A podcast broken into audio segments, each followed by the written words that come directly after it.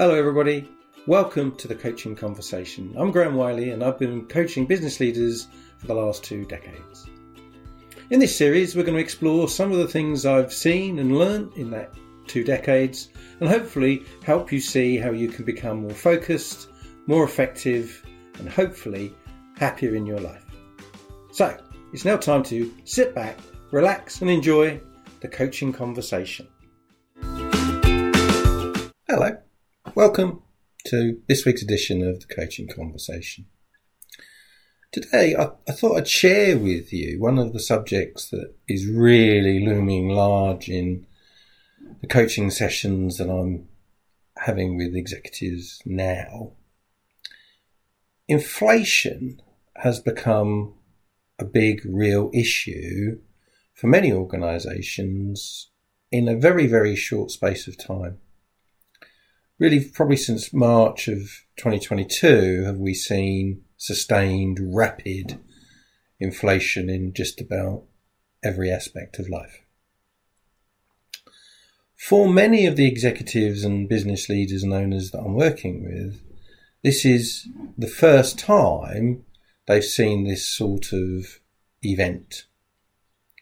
And those of you that are looking at at this as a video will can see that I have been around long enough to have experienced it once before, back in the 70s and 80s. Now, experience tells me lots of things about inflation, and I will share some of those with you a little bit later. But the point of this conversation is to share with you what's happening in the coaching environments that I'm finding myself with my clients. Because it's such a new phenomenon for them, that they're confused, worried, fearful of what it all means, both short term and long term, and they see risk at every turn. Whether it's risks from suppliers putting prices up that they can't afford, the inability to increase selling prices to compensate, wage um, increases either from existing staff or from staff they're looking to hire in a way which is just not comprehensible in their field of experience. And this stress, this uncertainty, this fear is causing an awful lot of difficult times and unnecessary worry. The first part of where I start with this with clients is to explain to them that really you, you have to focus on the things that you can control. Other things outside of your sphere of influence and your sphere of control are exactly that. And so you need to absolutely cut out from all thinking and all consumption of time, and certainly any generation of stress, the things that you can do absolutely nothing about. The second thing about inflation is trying to help them understand how inflation impacts their business very specifically. Because whilst inflation is quoted at 8, 9, 10%, whatever, whatever it is running at any moment in time, that is usually a consumer price inflation rate. And it's an average. And so it's not everything is moving uniformly up at that inflation rate. Some things are going up much faster and some things aren't increasing at all. And it's only when you put the shopping basket together that you get this overall average of inflationary percentage increase. And the other aspect, of course, is it's a year on year measure. It's today's price versus that price a year ago. And so a year from now, six months from now, we'll have seen the vast majority of those increases from the lower prices of 2021. And it's not certain, therefore, that this rate of increase would continue cumulatively at 10% or whatever it averages out at. So we may see just mathematically a levelling off at a higher plateaued price. And that doesn't mean that inflation itself will slow down. It doesn't mean that inflation itself will go away. That's not what I'm actually saying. What I'm saying is that the cumulative effect may slow.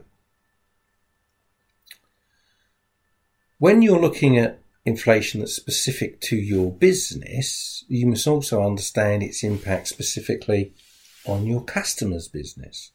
Their ability, willingness to absorb price increases is entirely down to their situation as well. The strength that they have in their markets, the, the competitive position in their markets, what, what their customers' customers' expectations are, and so on and so on. So generalizations don't really work. The way in which you have to respond to inflation is entirely personal. And inflation itself can be a good thing. It can be a sign of growth. It, it, it can be an opportunity. You know, would you like to make a hundred, a ten percent on a hundred pounds, or would you like to make ten percent on a hundred and ten pounds? Clearly, you're going to make eleven pounds on the second example versus ten pounds on the first. So it's not necessarily a threat. It's also a very real opportunity from a short-term financial perspective.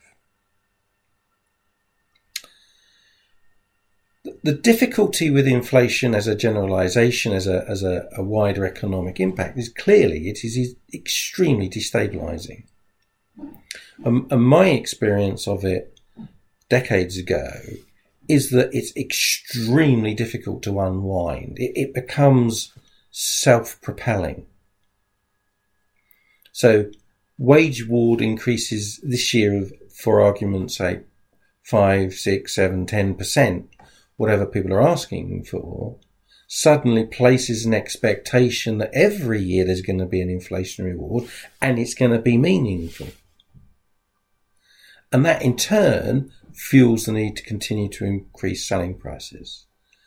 And that just knocks on and knocks on and knocks on.